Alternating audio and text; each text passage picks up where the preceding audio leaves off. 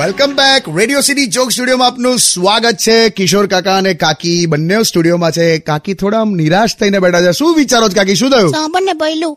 આ છે ને ઉત્તરાયણ હવે નજીક આવે છે બરાબર તો ખબર નહીં પણ મને એવા વિચારો આયા કરો છે કે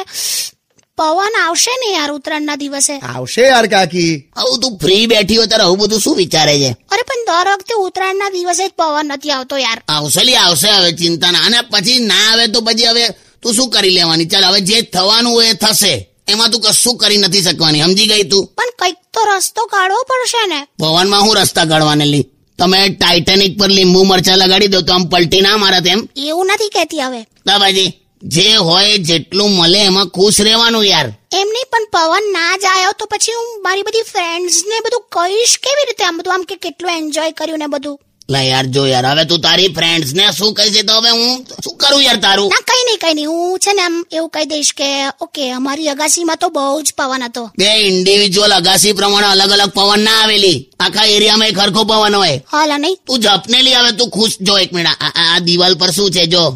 આમ જો ને હા ક્યાં આ દિવાલ પર શું છે ગરોડી છે હા પણ આપણે શું કહેવાનું ઓહો જો કે કુપોષણ વાળો મગર જોયો જાઓ ને યાર કેવા એક્ઝામ્પલ આપો છો તને આ રીતે જ સમજાવે હાર ચાલ ગીત સાંભળ ચાલ અને આવું ખોટા વિચાર ના કરીશ આવશે પવન ઓકે